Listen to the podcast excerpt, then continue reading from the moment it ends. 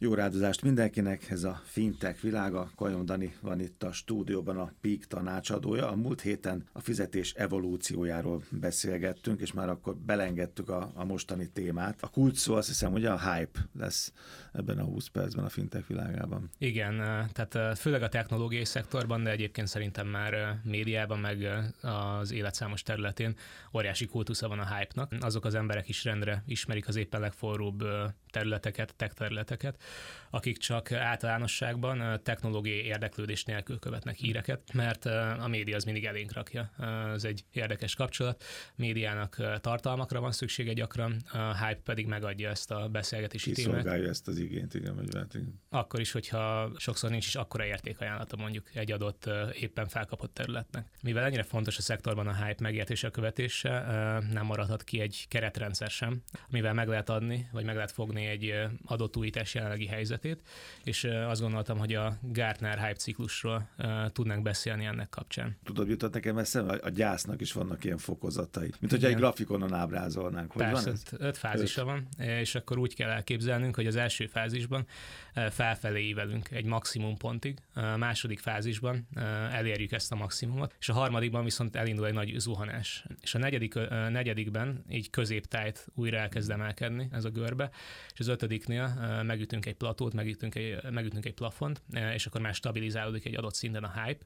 Tehát, és akkor már beáll. És akkor már beáll, ez lényegében egy hullámvasút, először felmegyünk, mm. aztán lezuhanunk, aztán középen valahol megállunk, és ezeknek a különböző ciklusoknak nagyon érdekes nevei vannak, ahogy te is mondtad. Van az első, az innovációt kiváltóak, vagy az innovációs áttörés. Egy lehetséges technológiai áttörés indítja el itt a dolgokat. A koncepció, a technológiai koncepció korai bizonyítási törekvéseket és a média érdeklődés jelentős nyilvánosságát váltja ki. Gyakran nem léteznek használható termékek, és a kereskedelmi életképesség sem bizonyított.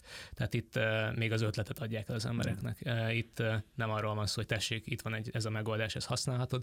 Itt uh, lényegében a sales meg a marketing folyik. Egy amikor... megfejtés, élet a víz alatt. Tehát Igen. megígérem, hogy te le tudsz menni a víz alá, és ott, ott tudsz lenni mondjuk 12 percig. Még nem tudom, hogy milyen tablettát kell bevegyél, de, de oké, okay, igen, ez az első. És akkor erre mindenki fölkapja a fejét nyilván. Indul a hype. Elkezdünk felfele mászni, és a második fázisban pedig elérjük kb. a csúcsot.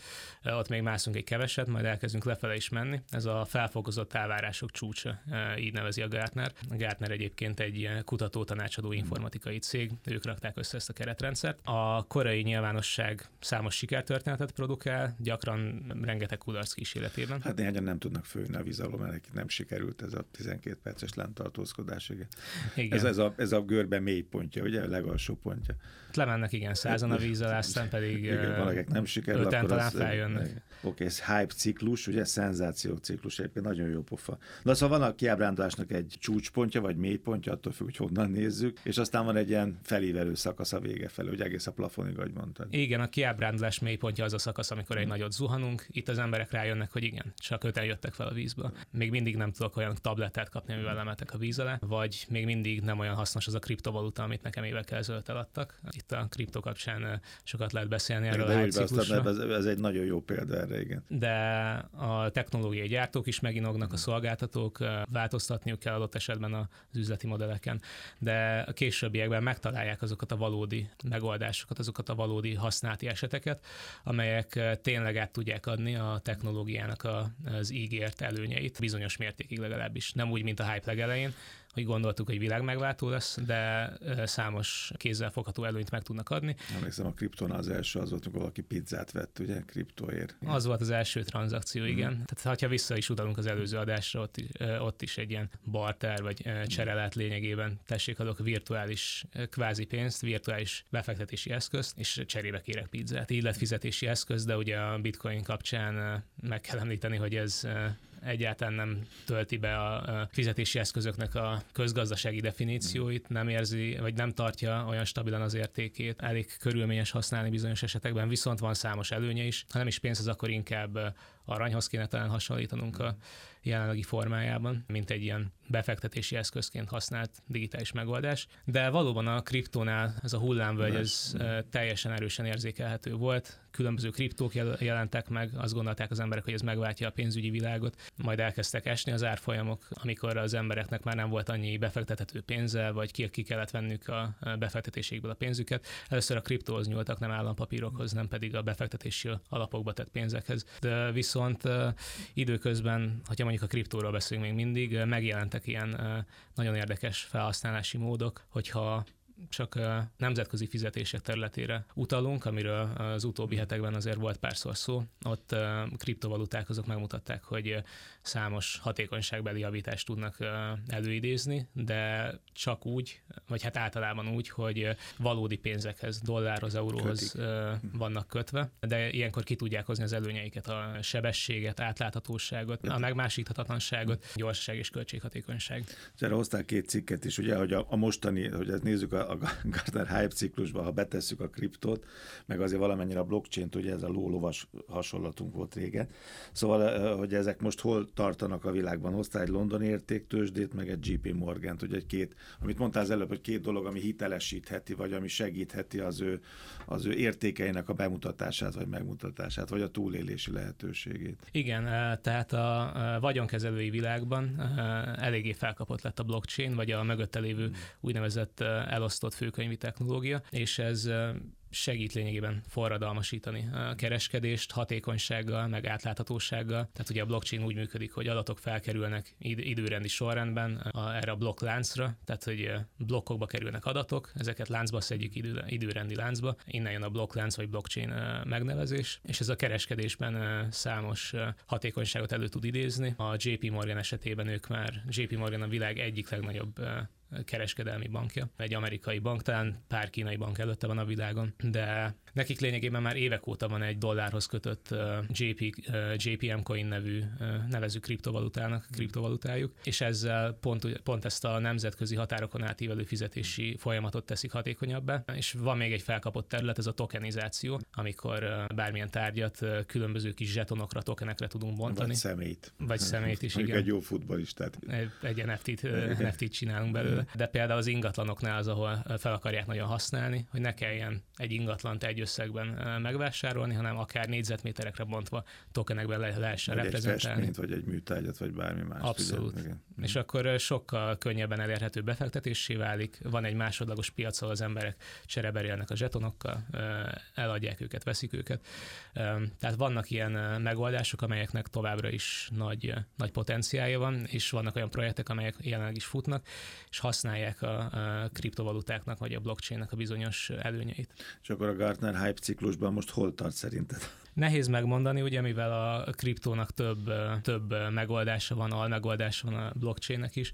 Én talán a felvilágosodás emelkedőire tippelném, tehát hogy most már kezdünk, kezdünk tisztában látni a kezdeti, vagy már többször bekövetkezett esések után, kezd körvonalazódni, hogy milyen jó megoldások lehetnek, és akkor pedig ez közép-hosszú távon pedig tud stabilizálódni majd a következő szakaszban. De akkor még jobb példa talán a mesterséges intelligencia, hogy hoztál még egy példát erre, erre a ciklusra. Igen, a mesterséges intelligencia az feltűnhetett az embereknek már, hogy hasonlóan a kriptóhoz dominálja így a különböző, akár pénzügyi is, de főként technológiai közéleti diskurzusokat. Ott vannak olyan beszélgetések is, hogy most a robotok felváltják az embereket. Elveszik a munkánkat. Elveszik a munkánkat. Hát a fő általános válasz az szokott lenni, hogy lehet, hogy bizonyos munkákat elvesznek, de igazából megváltoztatják, transformálják a munkavégzési És lehetőséget adnak, hogy egy magasabb szinten tevékenykedjen, igen. Igen, hát egy bizonyos ipari forradalomként növeljük a produktivitásunkat, de maga a mesterséges intelligencia sem egy igazán új fogalom. Tehát, hogyha még a, a kriptovalutákról úgy veszük, hogy 2008-2009 óta beszélünk a jelenlegi formájukban, a bitcoin születésével. A mesterséges intelligencia az 50-es, 60-as évekig bőven vissza tud nyúlni, és egy igencsak hullámvasútszerű pályát futott be. Ott is az évtizedek során az emberek mint jelenleg is ebben a hype ciklusban. Az emberek azt hitték, hogy megváltja a világot a mesterséges intelligencia, ez az óriási átütő változás, ez nem, nem következett be, ezért csalódottak lettek, kevesebb figyelem, kevesebb tőke került az AI megoldások felé. Utána pedig újra felívelt, újra leesett, újra felívelt. Ez a, az AI Winter, vagy mesterséges intelligencia tél kifejezés, ez pont ezt jelöli. Annyiszor történt már olyan, hogy befagyott, lényegében befagyott a figyelem az ilyen megoldások felé, hogy saját nevet is kapott azzal, hogy AI tél. De most ugye, főleg a tavaly év végén, amikor a ChatGPT piacra került, mindent vitt, és így a generatív AI, tehát hogy a tartalomgyártó, kreáló mesterséges intelligencia óriási figyelmet kapott, az emberek újra, újra felfigyeltek. Látják, hogy ha adunk egy parancsot, akkor pedig milyen szép szövegeket tud írni egy adott mesterséges intelligencia, képeket tud generálni, hangot tud generálni, videót. Adott esetben már a tévét is ki tudná váltani, hogyha olyan minőségben gyártana a tartalmat, de ott azért még nem tartunk, és ezzel együtt hoz különböző veszélyeket is, például a deepfake-eket, amikor, amikor embereket, konkrét létező élő személyeket imitál egy mesterséges intelligencia, és olyan szavakat ad a szájába, amiket nem mondott el. Hát és ez csak egy dologig, hogy mit mondod, de akár mit csinál is, most már ez ugye képpel összerakható. Az is érdekes, hogy, hogy ez a fintech területen hogy hat. Valaki azt mondta, egy szakértő, ezt hallottam egy másik műsorban, hogy milyen érdekes most minden szolgáltatás, tehát nyilván ez a fintechre is igaz valamilyen módon, de az élet minden területét lefújunk ilyen mesterséges intelligencia sprével. Ettől az még nem lesz fejlettebb feltétlenül, de mindenképpen most ez divat, hogy mindent lefújunk ezzel a mesterséges intelligencia. Azért a fintek ebben különböző, mert azért hihetetlen dolgok történtek az elmúlt időszakban, sőt, itt előre is rohantak azért dolgok. Ugye emlékszem, volt olyan műsor, amikor kiderült, hogy három másodperc alatt kaphatok már hitelt, ugye például mindenféle mesterséges intelligencia megoldások segítségével, ugyanakkor el is utasíthatják a hitelkérememet,